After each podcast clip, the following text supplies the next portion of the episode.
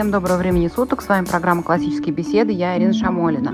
И со мной сегодня Людмила Аргазянская, Галина Троян и Юлия Остипова. Мы будем говорить о последней части эссе Дороти Сейерс о риторике. Всем здравствуйте. Здравствуйте. Да, добрый день. Добрый день. Давайте с вами, может быть, начнем с того, что немножко поделимся своим опытом а, в области диалектики и риторики.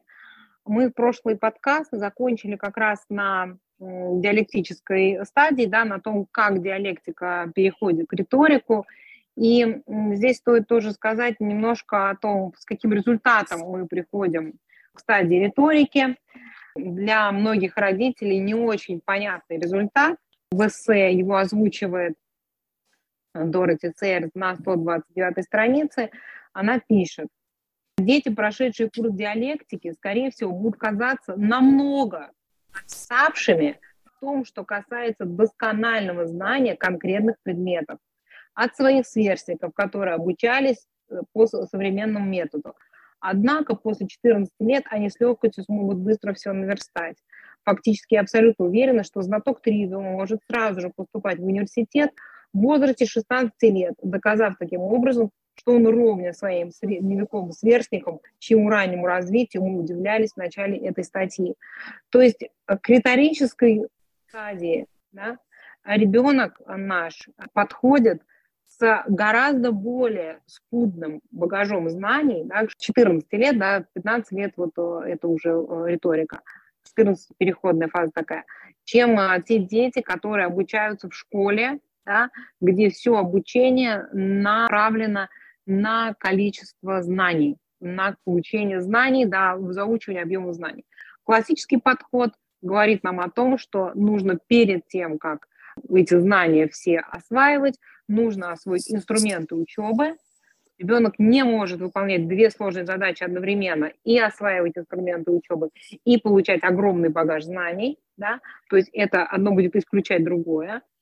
И, соответственно, если мы на стадии диалектики, это 12, 13, 14 лет, мы фокусируемся на инструментах учебы, которые универсальны для любого предмета, которые нацелены на то, чтобы научить ребенка сделать доступным для него познание любой области, чтобы он умел подступиться к любому предмету, когда мы тренируем да, 2-3 года вот эти навыки, которые являются непростыми навыками, да, и сами собой они мало у кого формируются, то, конечно, за это время ребенок не будет осваивать большие объемы информации. Да.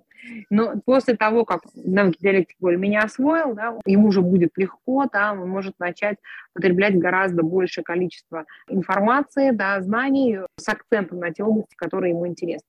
Вот расскажите, пожалуйста, из вашего опыта с уже выросшими детьми, как вот у вас проходила диалектическая риторическая стадия, и было ли что-то похожее в вашем опыте со старшими детьми на диалектику и на риторику, и как вы теперь видите это с детьми текущими, да, которые в этих стадиях находятся? Давайте, может, Людмила, с вас начнем. Хорошо. Если говорить про моих детей, то в вызове у меня обучается только одна младшая девочка, она идет вызов один, а двое старших детей, э, вот одна уже закончила колледж, э, а вторая заканчивает, да, а они по программе классические беседы не занимались. Они уже были вот студентами. В девятом классе они были, по-моему, была только э, вот тестовая группа в Москве первая вызова началась. Если говорить о том, как мы вышли на диалектику и на риторику, мне кажется, что вышли мы туда благодаря хорошей грамматике все-таки, которая состояла в том, что они хорошо умели читать. Не просто бегло, не просто быстро и не просто много, а научились они читать именно текст, научились понимать текст и с возрастом научились его интерпретировать. Вот это тот навык, который, эм, наверное, позволил им выйти сначала в диалектику, а потом и в риторику. Но даже сегодня я понимаю, и старшие дети меня поддерживают в том, что так как занимается вот младшая девочка в вызове, это очень интересно, и они бы хотели так заниматься, и они понимают, что Маша другая, И они очень рады за нее, что у нее есть такая возможность так учиться, и они считают, что им не хватило вот такого опыта.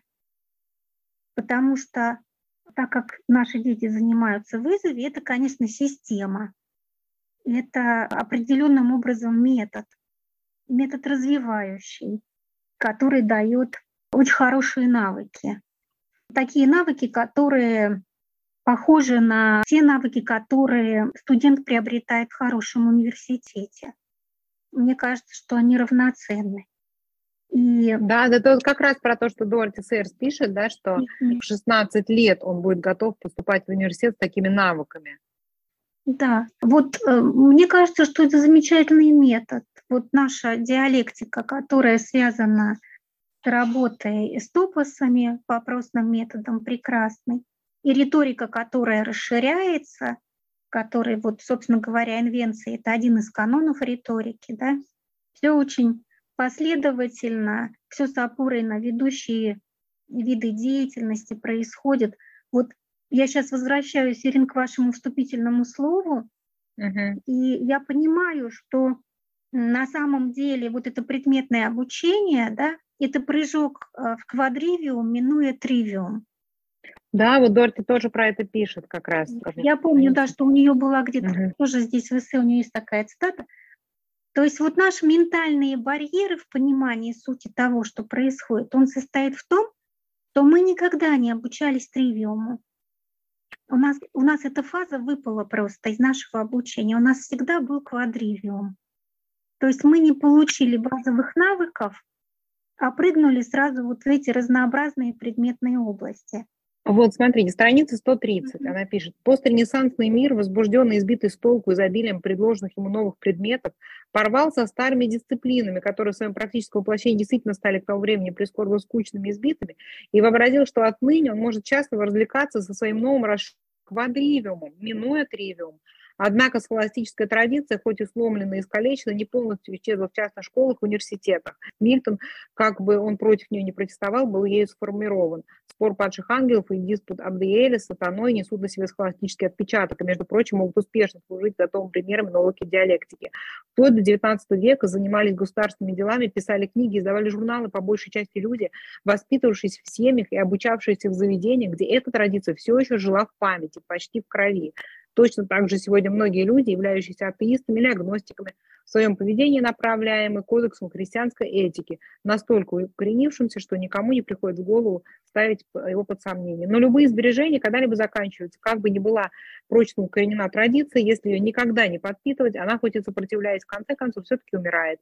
И сегодня многие, возможно, большинство из тех, кто занимается государственными делами, пишет книги, издает газеты, проводит научные исследования, ставит пьесы, снимает фильмы, вещает трибуны кафедр, да, и те, кто обучает наших детей, никогда в жизни, даже в качестве отдаленного воспоминания о традиции, не были знакомы со схоластическими дисциплинами.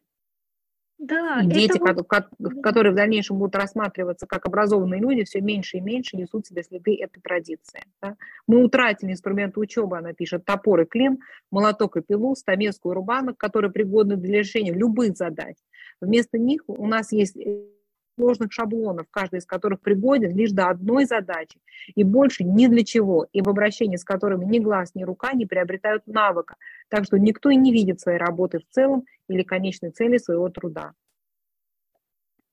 Ну да, этот проект «Модерн», который набирал, набирал силу, да, вот эта вера в прогресс, который человеческий, да, вера вот в прогресс науки, он запустил то, что зачем нам столько тратить время там на тривиум, да, на то, что как бы и так всем понятно. Да, это всем просто, очевидно. Да, это всем очевидно, а результате привело к да. тому, что это стало никому вообще не очевидно, и люди вообще забыли о том, что это такое. Ну, о том, что это очевидно, это, это конечно, заблуждение, да, это такое поверхностное очень э, погоня за темпами наращивания вот этой индустриализации, производства темпов, да, вот необходимости. Ну, этот же проект провалился, но все же признали, что проект модерна провалился, все.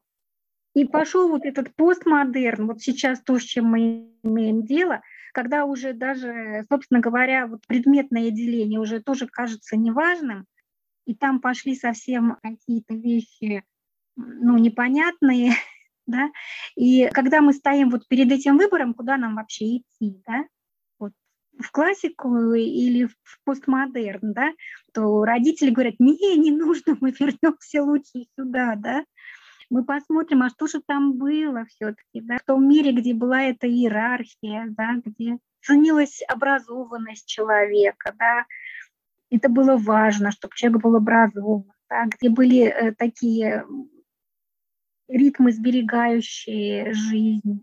Поэтому, конечно, мне кажется, что вот этот ментальный барьер, он именно в том состоит, что мы все дети модерна, и для нас тривиум не очевиден, его значимость и необходимость. Мы все время скатываемся в то, что ну, мы же не успеем, мы же опоздаем, нам надо бежать вот вперед, да, вот, вот сбираться по этой... Успеваемость. Да, вот, нам надо успеть. слово само. Ты, Юля, на это обратила внимание, на это слово. Действительно, да. это, я никогда не задумывалась. Слово успеваемость. Главное что? Успеть. Да, да, да. да. Ужасное, и, какое ужасное слово на самом деле. И в итоге вот это на самом деле идея, да, вот все успеть, она привела к тому, что создана видимость, видимость, успеваемость, видимость. Вот что ты успеваешь? Вот что вы успеваете? Что, что вы хотите успеть? Вот и родители, которые э, вот к пониманию не пришли того, что такое тривиум, что такое квадривиум, они считают, что вот все-таки, если они тривиум отбросят и побегут быстрее в квадривиум, это хорошо. Значит, они успели. Вот у них высокая успеваемость есть, да? А задуматься о том, все-таки вот в Ну, каком... конечно, потому что ребенок в шестом классе решает уже задачи восьмого. Вот все, он уже успел. Но вот если он хорошо освоит тривиум, ему потребуется гораздо меньше сил, чтобы решать эти задачи за восьмой класс. То есть он этот курс пройдет за полгода, а не за три, за четыре который ребенок в шестом классе. То есть э, нет вот этого понимания, вот оно, оно как-то вот не взращивается, да, то ли это от среды зависит, в которой человек находится, от его личного опыта, я не знаю, там, от генетики какой-то, я не могу это объяснить. Но вот есть люди, которые невосприимчивы просто к этому.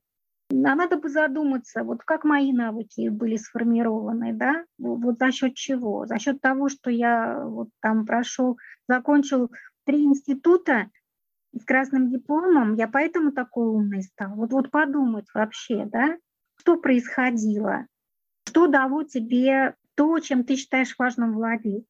Вот, вот что тебе дало, вот к этому обратиться, да.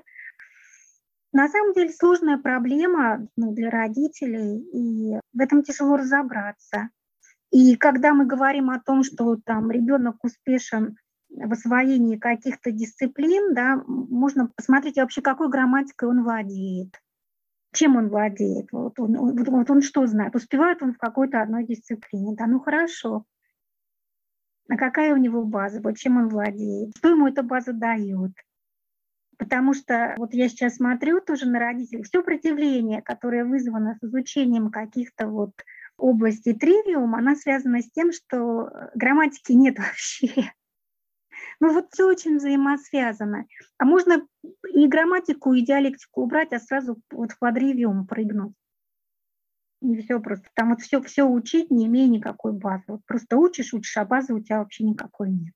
Поэтому результат такой, он как бы не очень потому да. что... Не выстраивается это все, какие-то провозглашаются вот эти цели, все равно они связаны со стандартизацией, вот с какими-то с компетенциями, да, ну вот как это а, работает? Вот, Людмила, на странице 130 как раз цитата про то, что вы о чем говорите. Если изучить 6 предметов, даже могу раньше начать читать, вот на 129 странице внизу, и поскольку инструменты учебы любого предмета одинаковые, то кто знает, как ими пользоваться в любом возрасте, сможет овладеть новым в два раза быстрее и эффективнее, чем тот, кто ими не располагает. Если изучить шесть предметов, не запомнив при этом, как, собственно, проходил процесс их изучения, то знание этих шести предметов никак не поможет облегчить задачу изучения седьмого. Владение же искусством учебы открывает двери к любому предмету. Да, конечно, вот это все очень верно. Это, это же вот то, что мы называем инструменты, это же навык. Да, навык это то, что стало моим достоянием, да, вот это, мой инструмент, да, у меня есть там вот этот набор, он всегда со мной, он никуда от меня не денется, да, это вот то, что я ношу с собой. Я умею с ними работать, с этими инструментами. Я знаю, куда какой применить. мое достояние, да. То, чем мы занимаемся, это как раз вот именно это и есть. Людмила, а как вот у вас э, с вашей дочкой, которая сейчас идет вызов mm-hmm. один, если сравнить ее с двумя старшими дочками, вам кажется, что она меньше вот знает, как пишет Дороти Сейерс, вот по, именно по объему фактических знаний предметных? Ирина, я вам открою секрет, у меня и старшие дети-то немного знали вообще всего. Поэтому мне кажется, что она больше знает на самом деле, если познать... Ну, то есть они, они как бы сдавали просто аттестацию да, в школе, да, вот да, то, что да. по школьной программе нужно, они, да. они как Конечно, бы и читали, да, и сдавали. Я не считаю, что это какие-то знания, да. Вот сейчас они знают гораздо больше меня, вот сейчас уже, да. И меня это радует здорово, потому что вот эти инструменты у них есть, и они ими работают, да, это позволяет им вот узнавать то, что я уже не в состоянии, скажем так, узнать, да, мне очень интересно с ними разговаривать, очень интересно с ними советоваться, задавать какие-то вопросы, спрашивать их мнение. Это молодое поколение, да, вот другое, которое выросло вообще в другом мире, в других условиях, но они очень интересные, люди, собеседники, это не только мое мнение, это и в тех учебных заведениях, где они учатся, тоже они выделяются за счет того, что они ну, не похожи на общий такой поток, у них другое отношение ко взрослым, другое отношение к преподавателям, другое отношение к тем предметам, которые они изучают. У них нет вот этой формальной, в такой кутикулы, да, вот этого налета формализма на все, они как настоящие на все на это смотрят, как-то по-настоящему. То есть получается, что вы как-то интуитивно их примерно вот э, все-таки инструментом да. э, учебы обучали, да, потому да. что это, в общем, довольно на самом деле очевидные вещи. Просто Конечно. они не очевидны ребенку, и если его этому специально не обучать, то с большой вероятностью на самом деле вырастет взрослый, которому тоже будет не очевидно. Просто у кого-то есть больше склонности, ну, как бы к аналитическому такому, да, системному мышлению, и вот этим людям легче, да, и они как-то могут где-то схватить там, интуитивно понять, тем более вы э, все-таки в научной среде. Да, работали, и, да, и мне всегда казалось важным, что вот, ну, разговаривать на такие содержательные темы, да, вот, вот это очень важно, да, у меня была уже такая оскомина, связанная с э, такой дидактикой вот немецкой, да, как в школе обучают. Вот mm-hmm. Мне уже это было совсем неинтересно. Вот, вот я ну, не могла это ну, как бы выносить. Мне всегда казалось, что так примитивно все и просто, и вообще к знаниям не имеет никакого отношения. Я примерно вот им такую же установку, наверное, передала. И поэтому мы на этом как бы ну, не зацикливались вообще. Вот. я думаю, что Ясно. вот сейчас поделится тоже. Э, Спасибо. Да, Галь, а, расскажи ты о своем опыте диалектики и риторики со старшими детьми в сравнении с, с Гришей. Да, я вообще полностью согласна с Людмилой. У меня очень похожая на нее ситуация. То есть старшие дети у меня не обучались по классической системе, по программе классические беседы, и они уже даже не студенты, они уже взрослые люди, которые работают, и семейные люди. Вот сын как раз, он идет сейчас вызов один да, младший Гриша.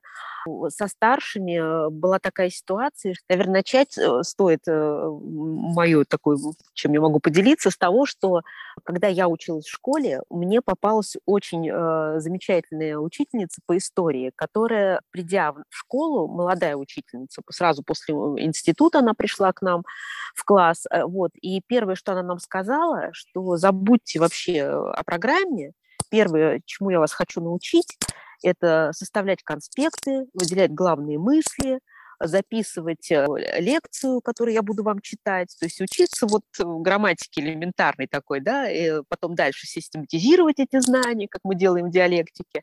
Вот на этом сосредоточьтесь, потому что вы мне потом скажете огромное спасибо, когда поступите в институт и будете просто на голову выше всех ваших сверстников ровно это и произошло. Со мной вот в институте, когда я пришла, я, наверное, единственная из всех могла адекватно записать лекцию любую, да, которую мы прослушали.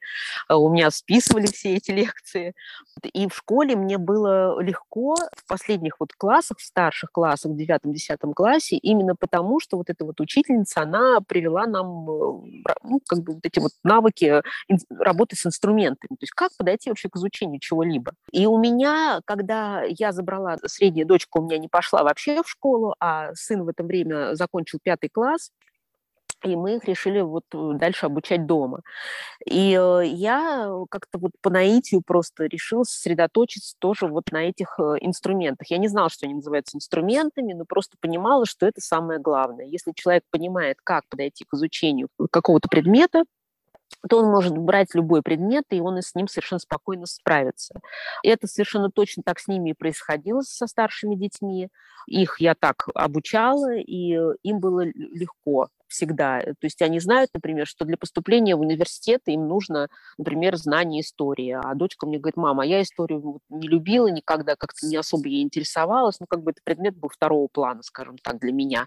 Но тут теперь вот для того, чтобы мне поступить в институт, меня интересующий, мне нужна история. Она садится, и за три месяца она изучает историю на тот уровень, на который необходим да, сдать ЕГЭ, по истории получает там, ну, средний балл, там типа четверки, в районе четверки, да, и ей это стало достаточно для того, чтобы поступить в университет.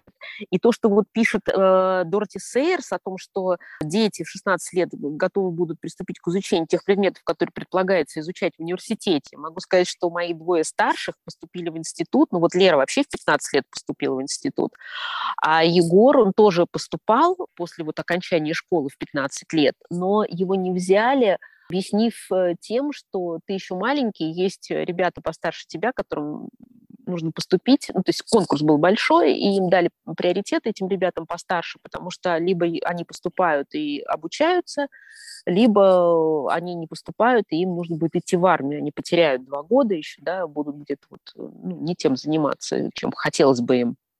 Он поступал в ПСТГУ на художник-реставратора, вот, да, и вот такая вот была история. Но и вот если, например, сравнить с Гришей, то благодаря тому, что, вот, что сказала и Людмила, да, что у нас э, настолько было сконцентрировано все на грамматике в возрасте 8, 9, 10, 11 лет, да, а, настолько все сконцентрировано на диалектике вот в 12-13 лет, что сейчас я уже даже в 14 лет вижу первые какие-то такие ростки пробивающиеся, да, которые уже соответствуют возрасту именно риторическому такому, да. Могу привести пример э, на музыке поскольку это дисциплина, относящаяся уже к квадривиуму, да, то есть это уже следующий этап, но э, человек, который э, в достаточной мере не овладел грамматикой музыки, ему тяжело заниматься музыкой именно вот уровня квадривиума, это изучение гармонии я в прошлом году предлагала Грише учебник по гармонии и говорила, что вот ты знаешь, вот для того, чтобы поступить, например, в музыкальное училище, нужно вот, ну, как бы с ней как-то разбираться, с этой гармонией. И ребята, с которыми он занимался, это вот молодые виолончелисты, они ему тоже говорили о том, что, Гриш, надо вот сольфеджио заниматься, надо обращать внимание, какая гармония здесь в произведении. Для него это были просто пустые слова. Вот реально, он совершенно не обращал на это внимания, хотя со всех сторон это слышал. И в этом году, вот сейчас летом буквально, он начинает разбирать новые произведения, и вдруг у него открытие происходит касательно именно гармонического строения этого произведения.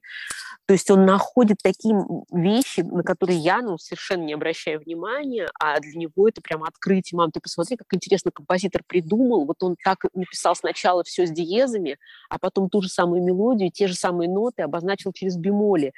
И тут такой, говорит, э, просто вот э, труд для мозга и э, совершенно другое понимание этой мелодии приходит. И вот он это реально начал видеть и чувствовать. То есть, ну, вот прям все идет по плану, запланировано, как должно быть, так и идет. Ну вот проявляется пока это в той области, которая ему ближе всего. Хотя как и вот у Дорти Сейрс тоже написано, что, углубляясь в один-два предмета, параллельно прослушать несколько курсов по другим дисциплинам э, на этом уровне нужно. Это вот на странице 128 прямо в самом начале на написано об этом. Да, да, да. Вот, я могу сказать, что, например, математика – это был один из самых нелюбимых предметов его, и э, занимались мы ей только потому, что ну надо да, и все. В этом году это вышло на другой уровень. Вот сейчас летом мы с ним повторяем там седьмой класс, да, восьмой класс, разбираемся ну, с разными темами, берем разные темы из разных областей, и я вижу, что все это перешло уже на другой уровень. И, и действительно, те э, предметы, которые были э, ну, так, на втором плане, наверное, стоит сейчас заново как-то попытаться осмыслить, потому что ну, точно совершенно человек начнет к ним относиться по-другому. Вот. Такой вот у меня опыт. Спасибо большое, Галь. Юля, расскажите у вас, какой опыт с диалектикой, риторикой Диалектика, вне риторика. КБ? А, да, ну, у меня сын, в общем, пришел в классические беседы в 13 лет, когда он был уже, то есть подходил уже к такой риторической стадии, так скажем, да, но нам немножечко удалось, конечно, захватить и диалектики. И диалектика на самом деле вот сыграла как бы в его обучении такую очень важную роль, хотя так было немного ее, так скажем, а, хотя вот послед... на последующих этапах вызова, конечно, тоже была диалектика, спорщика. Ну вот э, мы так немножечко, вот возраст спорщика, да, когда вот вызов альфа 12 лет и так далее, мы, конечно, пошли немножко попозже. И а, здесь, конечно, я, например, не считаю, что вот а, сын как-то отстал от других, например, школьников в предметах, да, в каких-то предметных областях, потому что, насколько я понимаю, что в школах, так скажем, не все ученики далеко успешны, да, вот в этих, в этом огромном количестве предметов, а, которые предлагает школа, вот, и где-то даже он во многом давал фору, да, например, школьникам. Вот момент перехода от диалектики к риторике я вот не могу выделить, а, потому что это какой-то был такой плавный процесс, и плавный переход, не было такого щелчка, раз мы с диалектики пришли в риторику. Очень запомнилось мне в вызове альфа, а ему тогда уже было 14 лет, когда он пытался обосновать, почему 0 а, в нулевой степени равно единице. Это было очень интересно, потому что а для того, чтобы обосновать это, нужно было и пройти, ну, как бы и грамматику, да, и диалектику, то есть проанализировать, да, этот вопрос, и, собственно говоря, риторически его выдать. Вот, и это было очень интересно на занятиях, когда он так э, пытался осуществить такую робкую попытку, в общем, это обосновать. Ну, немножечко в Альфе там он пытался как-то в докладах э, себя проявить, тоже такие робкие попытки у него были выйти вот на такой на риторический этот период. Вот в Бете, когда появилась логика, здесь, конечно, вот я говорю сейчас как раз про диалектику, да, и, по-моему, Дороти Сэрс говорила и писала, что очень важна вот в диалектике, да, изучение логики. Это такой очень важный, важный момент. Вот. И здесь здесь, конечно, получилось так, что ему очень понравилась логика, и стало его таким любимым э, занятием, э, значит, заниматься логикой, и, и дома, и на занятиях он пытался рассказать о каких-то логических операциях и высказываниях, то есть как-то донести до людей, до своих друзей, сокурсников и нас, родителей в том числе, какие-то свои мысли на этот счет. Ему это очень хотелось, для него это было очень важно. И он до сих пор считает, что изучение логики на самом деле помогает э, структурировать мысли, то есть мысли становятся такие более стройные, э, такие более красивые, что ли. И вот на этапе, наверное, беты, может быть, вызова один, у них вот в среде студентов зародилась такая интересная традиция они после просмотра фильма или прочтения какой-то книги делились какими-то своими мнениями, впечатлениями от прочтения книги, от просмотра фильма и даже писали друг другу отзывы посмотрев, например, фильм, они написали друг другу отзывы.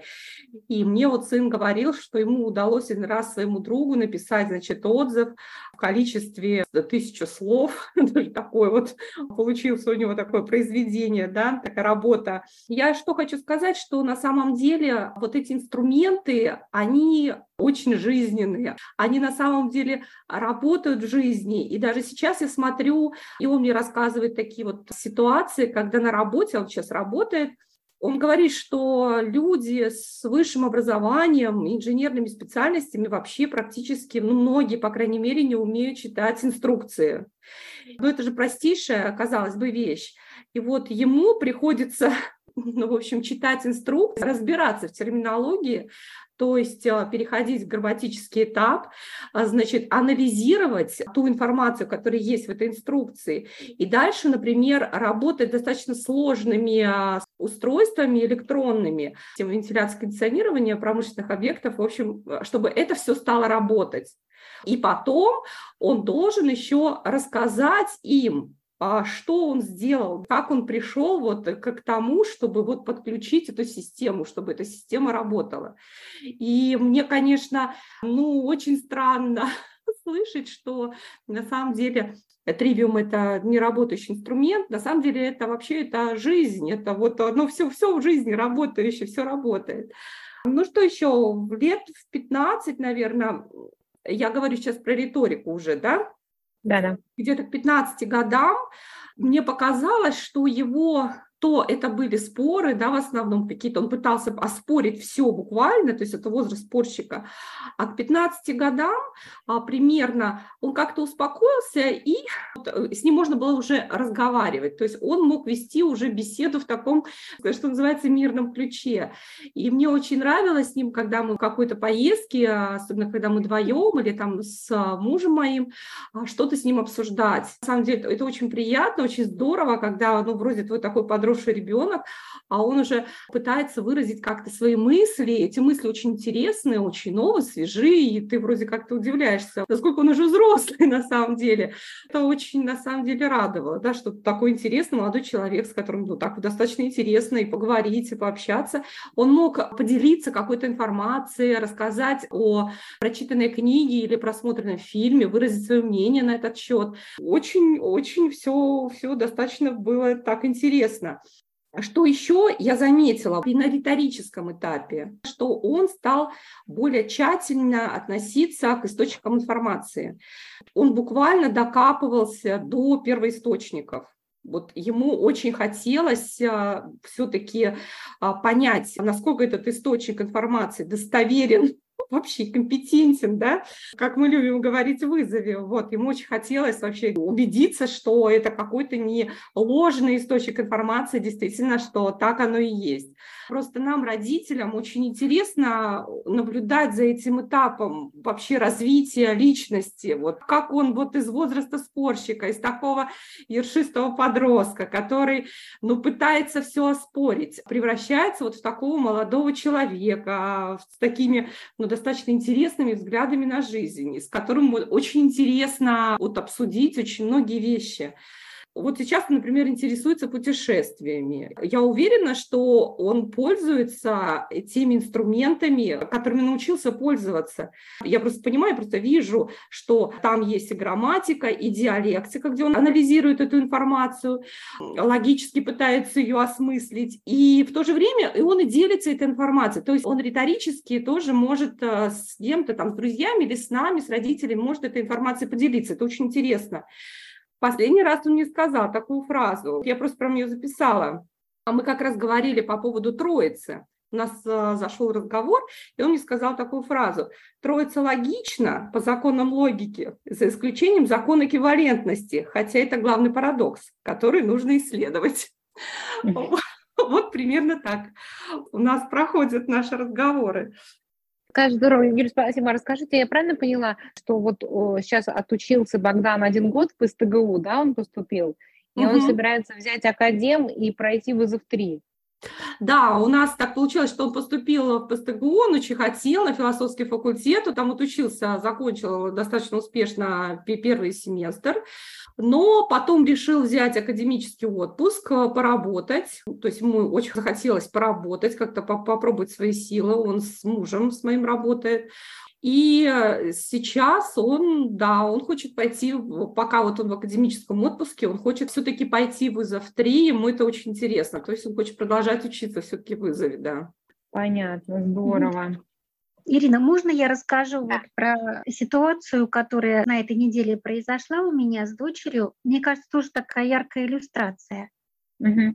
После участия в учебном суде случилось неожиданное для нас Наша девочка сказала, что она хочет заниматься правом. Мы совсем не в этой области. Мы вообще тут не ориентируемся. В этом для нас скорее такая неожиданность, да, нежели такое ее решение могло у нас радость какую-то вызвать или понимание. Да? Мы так очень удивились. И поскольку она вот ну, настойчиво как-то об этом говорила, то я говорю, хорошо, Маш, вот слушай, сейчас неделя, идут, э, значит, семинары по подготовке к олимпиадам по праву. такого высокого уровня, там всероссийские олимпиады. Говорю, не хочешь поучаствовать? Там нужно будет написать олимпиаду, и ее разберут. Вот то, что ты напишешь. Значит, это ребенок, который изучением права никогда не занимался. Uh-huh. И ну, у нее был прям такой интерес и желание в этом поучаствовать. вот неделю она в этом во всем участвовала. И вчера они писали пробный вариант. А, вот сегодня пришли оценки, значит, из 100 баллов она получила 98. Ничего себе. Эксперты ей сказали, что девочка очень способная, надо продолжать заниматься. И сегодня вот я с ней, значит, э, разговаривала. Расскажи мне, что там было. Ребенок не занимался правом никогда. Обществоведение – это вообще был нелюбимый предмет, который там в самую последнюю минуту сдавался, учебник читался за день и сдавались тесты по обществознанию. Что там было, я спрашиваю. Она говорит, мама, там была моя любимая логика. Да? То есть все задачи, которые были, задачи, связанные с умением анализировать текст, видеть логические закономерности, да, объяснять то, что там происходит. Я говорю, хорошо, что еще было? Мам, там была латынь. Ну да, ага, да, для юристов, Значит, конечно. Да, какие-то там элементы, связанные с римским правом, надо было что-то проанализировать, какие-то афоризмы. Хорошо, что еще было? Там был библейский сюжет. Притчи Соломона, нужно было найти там юридический смысл, объяснить. Я говорю про ребенка, который никогда право не изучал. И там были вопросы про уголовный процесс, с которыми мы сталкивались на учебном суде. Угу. Вот она писала Кутафинскую олимпиаду, написала ее на 98. Ребенок не изучал никогда право. Но грамматика и диалектика у нее есть, уже риторика есть. Потому что когда ребенок может сделать выбор, вот понять, что ему интересно, да, вот чем он хочет заниматься – это уже риторический, конечно, этап. У меня в этом году девочка старшая поступала в консерваторию, и это была такая риторика там. Это не просто быть поэтом, находиться в этом возрасте, решать риторические задачи, это очень сложно. Вот в нашем случае произошло то, что она сказала, я не хочу быть пианисткой, не могу, вот мне уже не интересно этим заниматься, я хочу быть композитором, сказал наш ребенок. Мы тоже все подвисли, мы, конечно, очень рады, но это очень сложная область. Это там, где ты творишь. Просто ты творец, да, ты пишешь музыку. Вот такой выбор у человека, да, осознанный. Захотелось ей стать композитором. Результатов еще у нас нет зачисления, но мы точно знаем уже, что три экзамена она сдала на максимальный балл, то есть у нее 100 баллов, еще плюс 10 баллов за достижение. Вот так как она написала сочинение по-русскому, вот мы еще не знаем. Это все трудно, это все непросто. На самом деле тяжело быть поэтом, это нелегко, потому что в твоем уже охвате, да, вот такие сложные всякие дилеммы и жизненные, и содержательные. И это надо уметь переработать все, да, э, выдать вот этот самый результат, на который риторика нацелена, да. Даже ты свою позицию заявляешь, ты делишься, да, ты хочешь быть понятым, хочешь быть услышанным. Это очень важные моменты. И, конечно, когда у детей есть опыт диалектики, вот мы, конечно, говорим те фразы, которые мы хорошо понимаем, да, вот мы понимаем, что такое диалектика, да, может быть, кто-то не понимает вообще, о чем мы, да, вот как объяснить, что такое диалект? Надо прослушать э, предыдущую серию да, нашего про... подкаста по эссе Дорти Сэлс, потому что невозможно в одном подкасте объяснить как бы все, о чем мы говорим, да, мы какие-то просто выхватываем фрагменты, поэтому ну, если вы не слушали, наши дорогие слушатели, предыдущий подкаст, пожалуйста, начните сначала и имейте в руках книжечку, прочтите сами. Да, я вот хотела Людмиле как раз, вот Людмилу дополнить, а, как раз вот листаю сейчас это эссе, и здесь вот Дороти Сэрс пишет а, вот как раз по поводу перехода, да, от а, диалектики к риторике, да, и то, что вот Людмила сейчас говорила, что на самом деле это действительно непросто, да, находиться на риторическом этапе, это правда непросто, это очень сложный период в жизни человека, да, и вот она пишет, что ближе к окончанию этой стадии, ну, то есть стадии диалектики, да, ученики, вероятно, начнут понимать, что их знания и опыт недостаточно недостаточны, и что для дальнейшего развития им требуется куда как больше рабочего материала. Вновь пробудется обычно дремлющее в возрасте спорщика воображение и внушит им сомнения безграничности логики разума. Ну, замечательно, мне кажется, да, вот здесь сказано как раз, да, сомнения безграничности а, логики и разума. Это как раз вот а, возраст спорщика, да, и диалектический период, это как раз, да, мы сомнений не подвергаем, а логику и разум, да, а вот в возрасте поэта здесь уже это подвергается сомнению. Да, конечно, вот, вот риторический вот этот период, это уже понимание того вообще, как сложно устроен мир.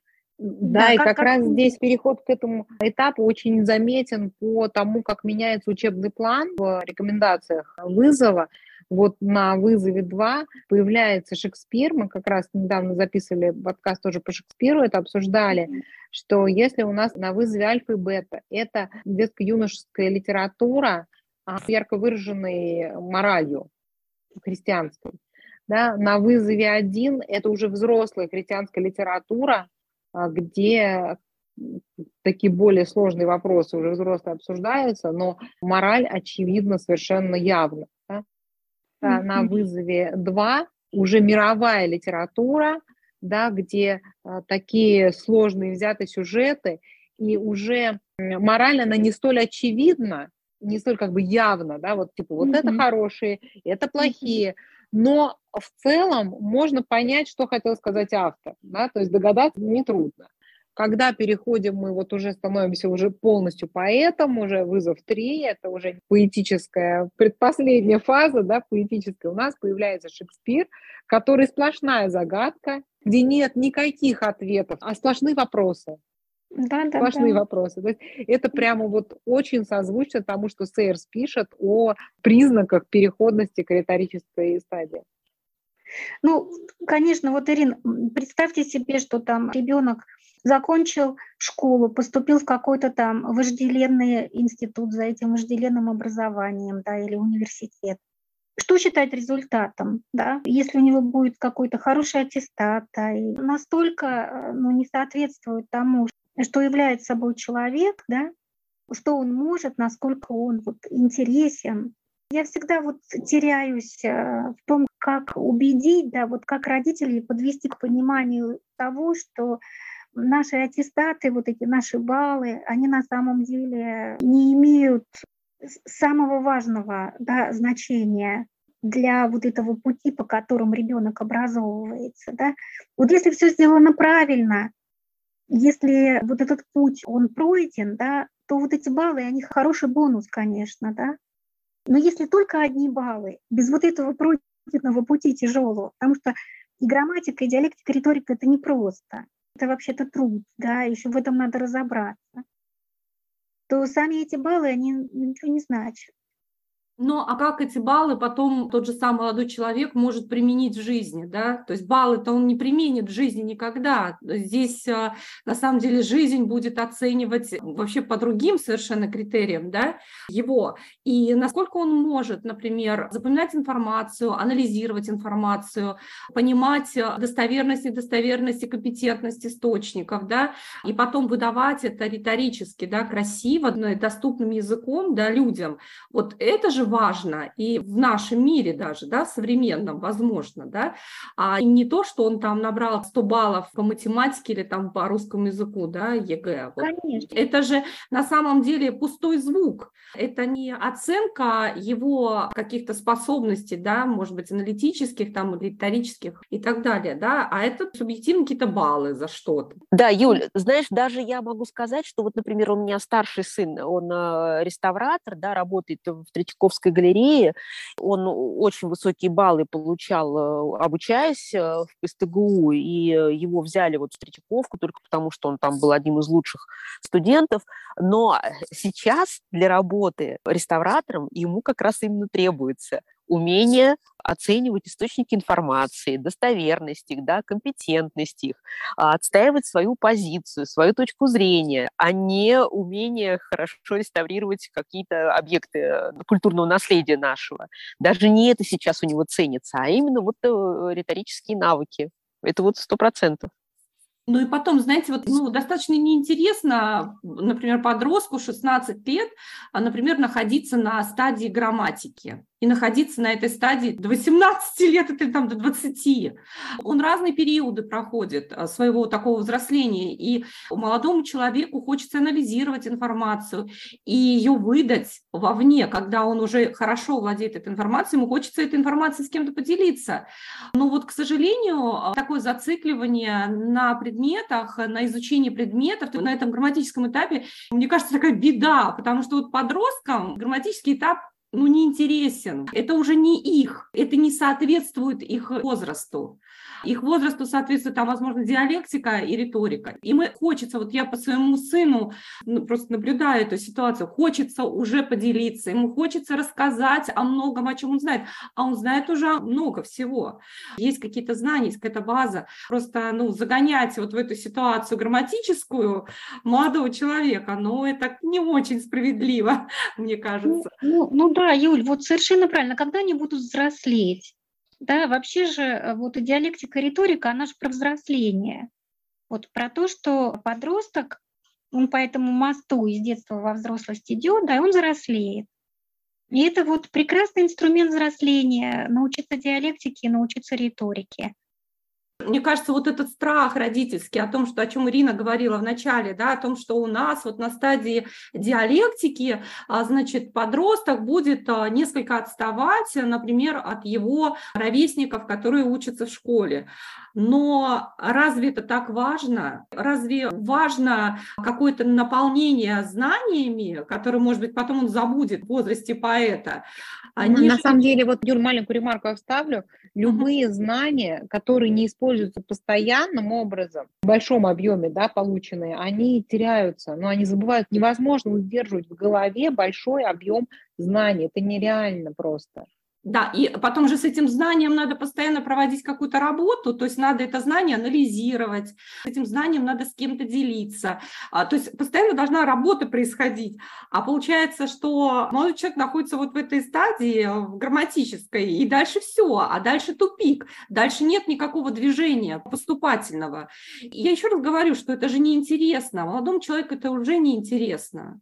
И вот боязнь родителей, что ребенок, вот, например, уровня 13, 12, 13 лет знает несколько меньше, чем, например, знает школьник. Ну, во-первых, я в этом не уверена, потому что уровень школьного образования не на очень высоком уровне. Вряд ли наши КБшники знают меньше чем школьники, мне так кажется, ну, за исключением, может Мы записали подкаст с Сашей Попом, да, который ведет занятия по биологии, в том числе для школьников, и он говорит, что я еще ни разу не встречал школьника, который знал бы всю биологию из основ.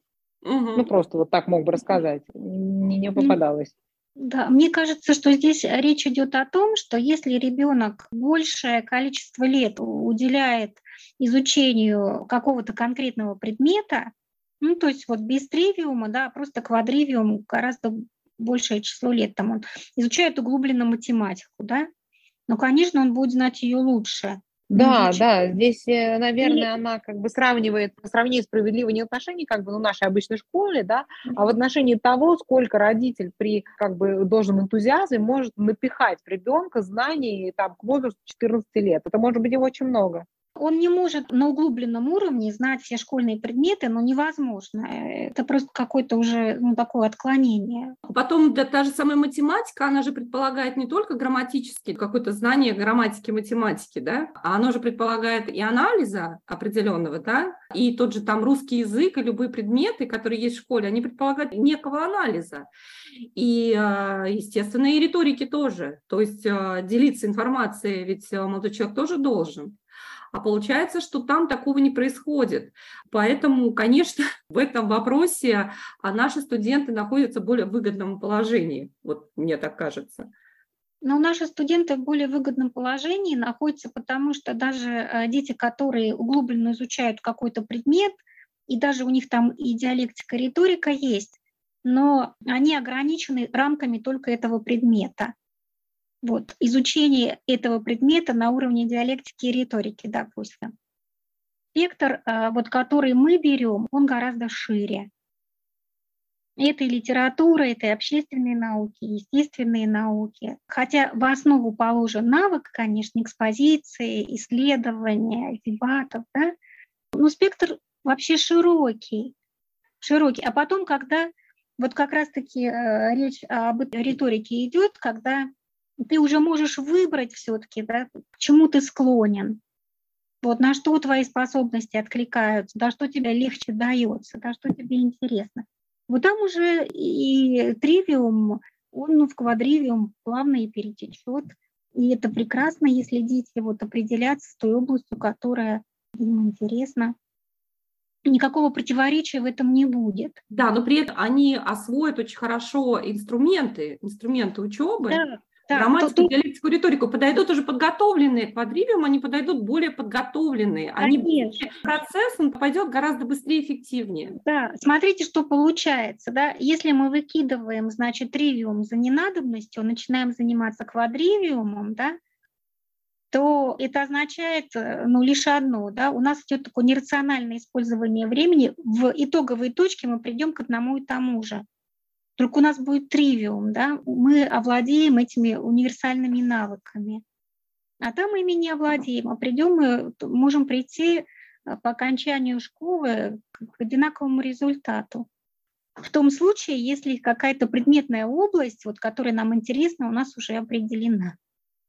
То есть можно вполне сдать ЕГЭ на одинаковое количество баллов, пожалуйста. Это же является критерием успешности изучения там предмета. Ну, да, с меньшей затратностью времени и средств. Да, с меньшей затратностью более времени. эффективно. Совершенно определенно, да, это, это более эффективно работает. Все-таки основная здесь проблема состоит в том, а нужен ли вам тривиум или не нужен. Вот вы отказываетесь от тривиума, вот с этим нужно разобраться. Да? Людмила, обычно это так родители себе представляют, что нет, мне все это нравится, Конечно, mm-hmm. тривиум это хорошо. Ну, давайте мы напихаем ребенку кучу знаний с помощью тривиума. Ну, то есть, как будет ну, и тривиум, ну, и мы ну, навалим да. туда тонну да. знаете, углублений по всем направлениям. Да, в том-то и дело состоит, что это ошибка. Это вот ментальный барьер, который у нас из нашей системы обучения. Это ошибка так поступать. Выберите ту область, которая вам интересна, и занимайтесь ей. Это не будет вам мешать даже не тривиум осваивать, да? Ну, никак не будет мешать. Вы просто вот на наших занятиях будете блистать. Если вот вам э, какая-то область интересна, вы там читаете какую-то дополнительную литературу, да, что-то там вы ну, делаете такое. Но это либо вы отказываетесь от него совсем, и уходите вот в один квадривиум, и либо вы занимаетесь тривиум, но вы углубляетесь, вы определяете, определяете, это тоже работа риторическая, диалектическая, вы определяете ту сферу, которая вам интересна, это же важно. Вот это определить. Другой вопрос, как это сделать, это, это очень непросто.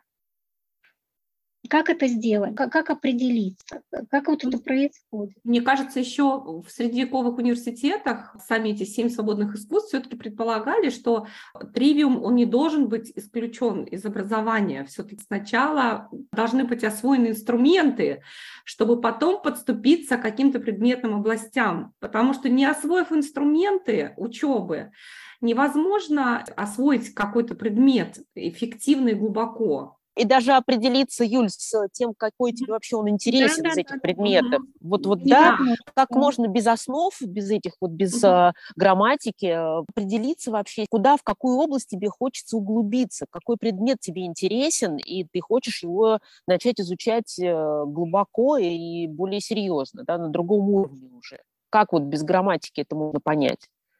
А ну, без, мне кажется, что это нереально. А без диалектики, как этот предмет можно, например, да, понять? И без диалектики, без диалектики да. А без риторики, да. да, если нет риторики, она выключена из, из этого процесса, тогда как? То есть и что это тогда будет? И как подступиться тогда к какой-то предметной области, да? Если сам по себе тривиум, это настолько естественно для человека, как можно подступиться к той же математике, например, к той же музыке? Это же невозможно. Да, музыкой сегодня, если выходить на профессиональный такой план, вообще заниматься с 5 лет, иначе уже поздно. Там, да, смысл... это есть такое. Да, и, и на самом деле там ты, когда решишь, что тебе в 14 лет ты хочешь заниматься музыкой, профессионально уже академически, профессионально не получится, как-то по-другому возможно, да. Но на самом деле надо понять, вот разобраться в том, что такое тривиум, вот разобраться, да, и понять. А потом там же такая тоже работает закономерность, да, чем у тебя основательнее грамматика, чем у тебя основательнее диалектика, тем у тебя лучше риторика. Вот по-другому не бывает. Если нет грамматики и диалектики, риторики не будет. То есть это тоже нужно понимать, да, что все сложности на диалектике, они исходят из того, что грамматика слабенькая. Да? Все сложности на риторике будут э, определяться тем, что диалектики да, недостаточно. А то, что происходит в современном вот этом квадривиуме без это как раз то, что Козьма Прутков называл специалиста подобно флюсу, да, на одностороннее. То есть там человек может долго-долго учиться быть врачом, да, ну, совершенно там, не знать историю, литературу, ну вот, Людмил, я вот на банальнейшем примере люди с высшим образованием, например, да. могут прочитать инструкцию, да, да, да. не могут разобраться, выделить главное, разобраться в терминологии, проанализировать и запустить да, там, установку, и, и потом об этом еще и рассказать доступным языком другим. Да, ну вот такой уровень, значит, даже квадривиума, да. да. Ну, что, человек может не уметь читать вообще, закончить институт. Поэтому тут, наверное, родителей и э, такая ситуация не устроила, и они обратились вот к классическому образованию с той целью, чтобы взять этот опыт и посмотреть, как вот он с детьми будет работать. И мне кажется, прекрасно можно увидеть различия между своим образованием и то, как мы строим сейчас образование своих детей, заметить там много хорошего. Да, и каждый раз а, а, говорить а, самому себе, почему нас так не учили, почему у нас не было тривиума, почему у нас только грамматика была в лучшем случае, ну чуть-чуть там риторики, где-то там в одиннадцатом классе немножко. Да, ну вот нужно разобраться, конечно, вот должно быть такое дерзновение понять.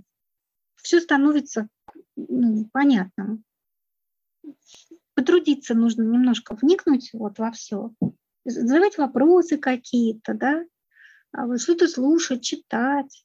Да, спасибо большое. Мне кажется, что наш подкаст можно завершить вот последней фразой из этого эссе. Я вот на нее смотрю. Фраза такая. Ибо единственная истинная цель образования проста – научить человека учиться самостоятельно, и любое образование, не достигающее этого, напрасный труд. Мне кажется, что вот этот критерий каждому родителю, который интересуется классическим образованием, нужно использовать да, в качестве такой лакмусовой бумажки. Вот то, чем я сейчас занимаюсь с ребенком. То, значит, куда я его посадил сейчас, за какие-то там уроки репетитором, онлайн-курсы, слушает он что-то лекции, поручил выучивать по такому количеству слов там, иностранных в день, и китайский язык у него еще там и так далее. Насколько это занятие вот, соответствует этой цели, это помогает человеку научиться учиться самостоятельно или нет. Мне кажется, вот до фазы риторики, да, когда мы уже должны пользоваться плодами этого умения учиться самостоятельно, да, то есть он уже на фазе риторики, он как бы уже облекает форму, да, то, чему он научился на фазе диалектики, да, то есть он задал себе все вопросы, нашел на них ответы, это как бы все проанализировал, и вот на стадии риторики это уже инструменты именно выражения да, своих мыслей, то есть результатов своего исследования, результатов своих размышлений. Пять канонов риторики, да, о которых мы говорим, вот инвенция э, входит в риторику. Собственно, диалектика-то она является частью риторического канона. Да, первый канон риторики – инвенция. Дальше диспозиция, да, в каком порядке мы излагаем мысли, элокуция, какими словами, мемория и акция. Мы, конечно, эти каноны риторики затрагиваем и до возраста старших вызовов, старших возрастов уже такой чистой фазе поэта мы уже должны видеть э, результаты того, что мы заложили. И до 15 лет, мне кажется, вот справедливо очень именно ориентироваться на этот критерий, да, насколько вот то, чем мы сейчас занимаемся, помогает ребенку научиться учиться самостоятельно. И все руководства вызов, они просто, мне кажется, вообще идеальные, они заточены именно под эту цель, на приобретение навыков, на приобретение умений, на осваивание инструментов.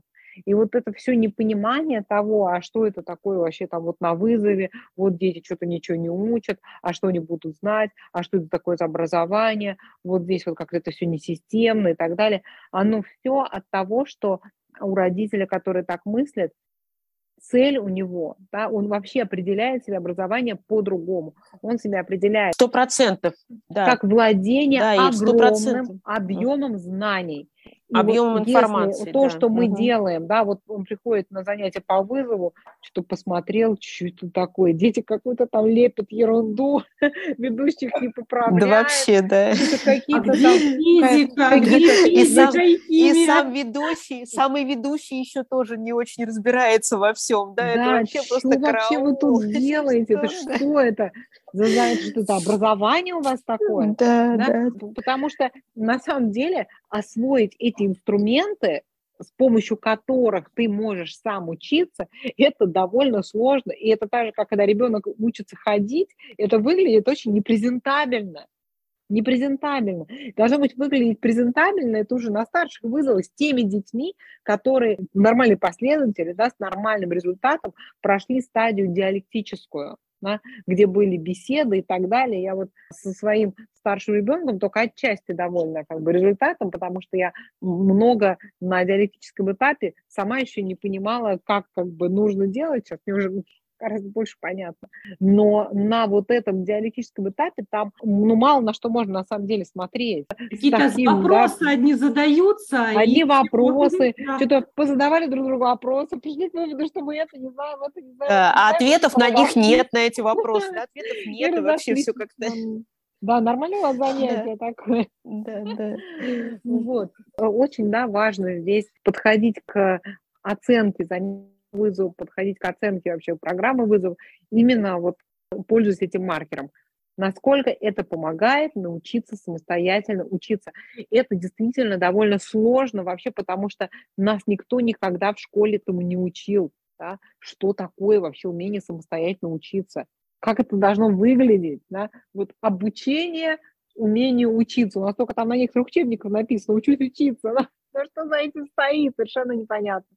Вот. Поэтому вызов для родителя, который, ну, привык к такой стандартной картинке, что крутое образование, у меня там дети учатся, там, не знаю, в Сириусе, там супер класс, там по какой-нибудь, не знаю, чему там программированию или биологии, там такие лаборатории, там они уже умеют там по химии, там вот такие четырехэтажные писать, значит, реакции, вот просто там ну, здорово, это результат, который, ну, родителю понятен что вау, да, там напихали в ребенка. Найти, надо найти педагогов, Просто, педагогов, да, там вот их нашли, да, да чтобы хорошо, мы, там мы не, не учимся в Сириусе, так мы возьмем онлайн там суперкурсы у самых лучших педагогов и натолкаем ребенка там вот этими знаниями, там они своей, своей харизмой будут его тащить, вдохновлять, он вот захочет и то, и это, и все пятое, десятое. Но если мы занимаемся тем, что не учат ребенка учиться самостоятельно, мы занимаемся не классическим образованием, и мы не получим результатов классического образования. Нам просто как-то вот это надо понять. А, и нам тогда станет всем легче, да, когда мы определимся с нашими и, целями, и средствами, станет более все понятно. Кто-нибудь хочет, если что-то добавить, или можем закончить на этой позитивной ноте?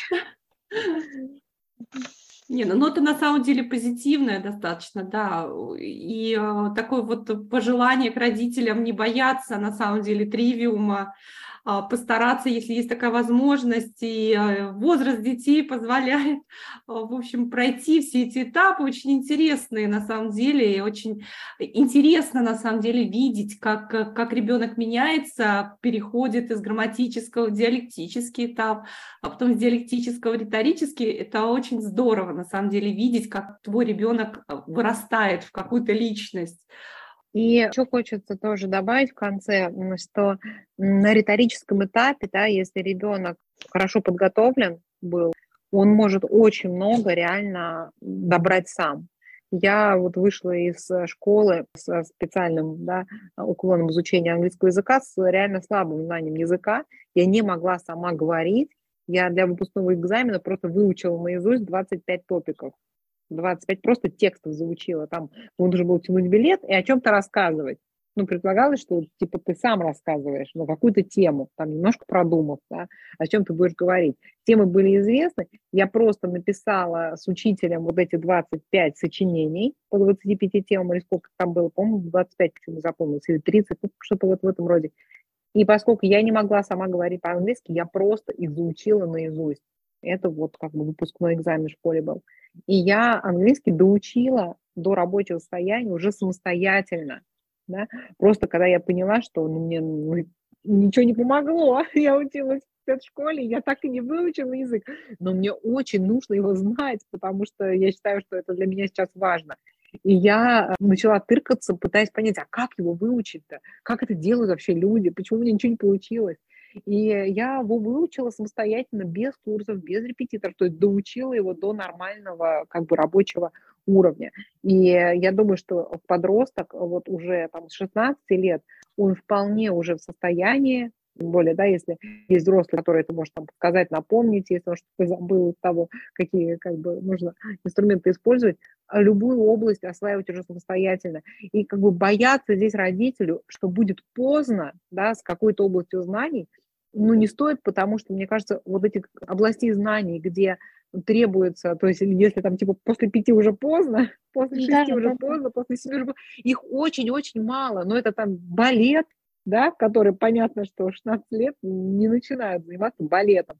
Там из музыкальных инструментов, ну, не знаю, наверное, вот скрипка, да, какие-то очень сложные такие вот вещи – если в целом говорить про музыку, да, есть примеры музыкантов, вот я знаю, мне запомнилось, что Фредди Меркьюри начал играть на пианино в 18 лет. Вообще научился играть на пианино Но, 18 лет. Ир, а вот, например, Наталья Шаховская, это известная виолончелистка, которая первая э, завоевала угу. премию э, на конкурсе имени Чайковского, когда туда включили виолончель да, она первая женщина, получила там вот первую премию. Она начала заниматься на виолончели в 12 лет. Сейчас, если кому-нибудь сказать, что мы начинаем играть на виолончели в 12 лет, ты скажешь, ну ты все вообще, не сможешь никогда вообще никак. Да, да, а она росла, оставь. она была военным ребенком, она просто у нее другого mm-hmm. варианта не было. Просто когда закончилась война, тогда она и смогла поступить в музыкальную школу, вот и все. У меня вот мой личный пример, когда я стала заниматься пением, причем это совершенно так получилось спонтанно, ну, в 43 года. Так что, ну а что, все возможно на самом деле. Если есть желание, есть возможности. И, ну, конечно, да. есть дети, которые, ну, как бы явно одаренные, да, у них есть какие-то склонности э, к музыке или к чему-то, к художественному искусству. Но это довольно небольшое количество детей, на самом деле. Это очень мало детей, у которых есть явно выраженный талант с ранних лет, который нужно прям ну, достаточно очевидно развивать. Да? Большинство детей не имеют ярко выраженного такого дара, да, и здесь э, гораздо больше смысла имеет дать им широкое поле да, возможностей, дать им универсальные инструменты. И вот какие-то знания, которые там мы не напихали в них там, до 14 лет, они доберут а когда поймут, что вот эта область знания, она для них представляет какой-то интерес. А если эта область знания не представляет для них интерес, они все то, что мы в них затолкаем, они забудут очень быстро. Это выведется из организма просто бесследно. Да, Ирин, я бы, наверное, тоже предложила задуматься над таким вопросом. Репетитор – это какой инструмент учебы? Что он делает? Вот я про это и говорю. Вот он сидит с репетитором занимается. Ну вот он, наверное, он делает учеников работу, да, которые они должны выполнять сами, ну, собственно говоря, ученики. Конечно, да. да. Мне кажется, он некий контролер, он некий контролер как раз грамматического такого периода для ребенка. То есть что он делает? Он проверяет заученность неких э, фактов и терминологии. Вот. Ну, организовывает, да. зачитывает учебник, говорит, на какой странице что написано, да, вот, ну, то есть вот но когда мы будем взрослеть-то, если с нами у нас все время вот эти самые когда нас постоянно всегда надо контролировать. Мы должны находиться под постоянным Мне кажется, слушайте, а репетитор, мне кажется, это человек, который вообще, в принципе, заинтересован в том, чтобы его работа была всегда, ну, то есть, чтобы он был востребован. И зачем ему обучать инструментам учебы, когда, если он им обучит, тогда у него не останется учеников просто, и все. Да, ну поэтому вот он и контролирует, он контролирует да. грамматический этап, да, то есть он контролирует заучивание грамматики вот в таком духе. Мало какая мама может научить ребенка на уровне там специалиста по биологии, по химии, там, по физике, по математике, но научить своего ребенка учиться, это может реально любая мама. Да, эти инструменты, да. они несложные, они простые, у нас начинается какое-то сложное образование, которое не для всех, которое для очень как бы выдающихся э, талантливых, там, умных и так далее, то, значит, мы ушли от основной цели КБ, и мы начинаем что-то делать другое. Потому что КБ – это именно про то, что может делать любая мама. Любая мама может научить своего ребенка учиться. Да, ну и потом, когда мы начинаем нанимать репетиторов и, в общем, создавать для ребенка какое-то, ну, в кавычках, учебное пространство, когда у ребенка вообще на самом деле нормальной жизни нет, да, когда он весь в репетиторах, а, тут надо прежде всего задать себе вопрос, для чего мы это делаем, с какой целью, вообще какую цель мы преследуем, что мы хотим и вообще какое благо мы совершаем для нашего ребенка и совершаем ли его. Вот это очень важно. И что нами движет, когда мы это делаем что мы хотим-то в итоге получить. Это очень важно. Мы хотим, э, чтобы у ребенка было блестящее образование. Вот у нас тоже, кстати, подкаст мы с Машей записали в погоне за блестящим образованием как раз про эфемерность на самом деле этой цели. Потому что не влезет ни в какого ребенка весь школьный курс. Это невозможно. А, вот. И вот эта вот вся погоня за супер как бы образованием, чтобы ребенок, наши родственники, да, часто беспокоятся, как же он освоит школьную программу, это погоня за миражом в пустыне. Это освоить невозможно, просто этот объем. Дальше что? Ну, освоит, даже если гипотетически предположить... Не освоит. Школьную, ну да, школьную программу, а дальше что? Ну, это грамматический этап, то есть да, а работать как с этой информацией? Ведь а, проблема еще многих студентов, насколько я знаю, что даже отличники, кто хорошо закончил школу, а, там с красным дипломом, в итоге выясняется, что в университете они просто с той информацией, которая у них есть, они просто не умеют работать. Они не знают, что с ней делать. Она мертва. Ну, то есть она есть, да, но а что с ней делать дальше? Диалект. Да, мы как раз вот э, об этом тоже говорили в подкасте о том, как организован научный блок в вызове э, с Машей и Сашей Поповыми, где они говорили, что приходят в лабораторию работать студенты, которые там наизусть знают э, весь курс физики, но совершенно непонятно, как с ними работать, потому что ничего по работе поручить невозможно. Они просто не умеют вести лабораторный журнал, проанализировать конспект составить какого-то документа. Ну, нету. Они ничего этого не знают. Они знают просто теорию, которая изложена в как бы животрепещущая для всех нас тема, это как бы такие плоды, да, которые мы стремимся к классическому образованию. Я надеюсь, что мы вдохновили наших э, слушателей дойти до э, стадии риторики и увидеть э, результат, да, видеть результат образования. Очень рекомендуем почитать книжку «Беседы» где как раз пишет Ли Бортинс про это, что когда мы отдаем а, образование подростков старшего возраста на сторону, да, то есть читать, ой, не, ну уже пора, э, в 16 лет, то уже пора специализированное образование, колледж поступать, физмат-класс, там какое-то училище, то мы, собственно, не увидим плодов. Мы вот должны начать видеть как раз сейчас плоды того, к чему мы шли, на стадии риторики, а мы отсылаем детей в какие-то образовательные учреждения, и, соответственно, результатов своего как бы, образования мы дома не увидим. Да? Мы с ними вот эту риторическую фазу, фазу поэта, мы с ними не проживем ее. Самое интересное, короче, пропустим. Вот, и действительно, вот я сейчас вызову три мы готовимся с э, старшим сыном, изучаем Шекспира, это безумно интересно и очень интересно. Вы все говорили, что очень интересно общаться со старшими подростками. Это действительно очень ценно, и это последние годы, да, последние, может быть, пару-тройку лет, когда эти дети еще живут с нами. И мне кажется, что это огромная ошибка просто себя и их лишать этого общения, да, то есть последний такой завершающие аккорды, с которыми мы выпускаем этих детей в жизнь. Это последний шанс для нас что-то как бы дообъяснить то, что мы хотели, да? понять, что из того, что мы закладывали столько-столько лет, да, и теперь ребенок на риторической фазе, он может это сформулировать. То есть так мы можем докладываться до этого по его поведению, да, по каким-то предпочтениям, а так он может сформулировать свою точку зрения и мы можем с ним вести диалог, да, если он а, диалектику с нами проходил, да, он способен вести диалог, а не просто как бы эмоционировать и говорить, что «а я вот так считаю».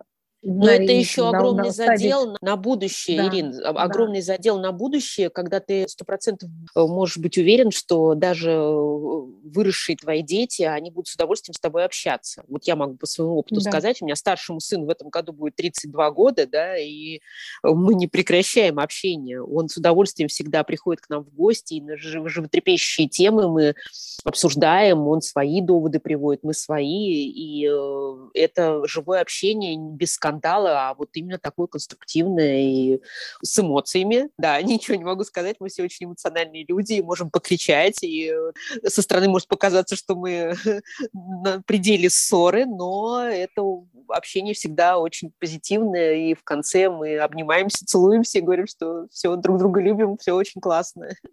Это очень ценно. Да, спасибо всем, спасибо Гальтье, спасибо всем, кто поделился.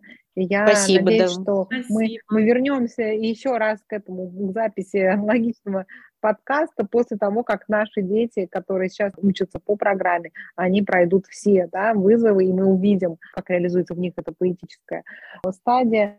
Я убеждена в том, что нельзя себе как бы в этом отказывать, прожить стадию поэта и отсылать их в какие-то учебные учреждения, за исключением детей вот специально одаренных каких-то, это очень, очень небольшое количество, которым требуется действительно там сугубо профессиональная какая-то подготовка. Вот, все, спасибо вам большое. Спасибо. Надеюсь, мы встретимся с вами еще в других подкастах. Спасибо всем нашим слушателям. Да, с удовольствием встретимся. Спасибо. До свидания. Спасибо. До свидания.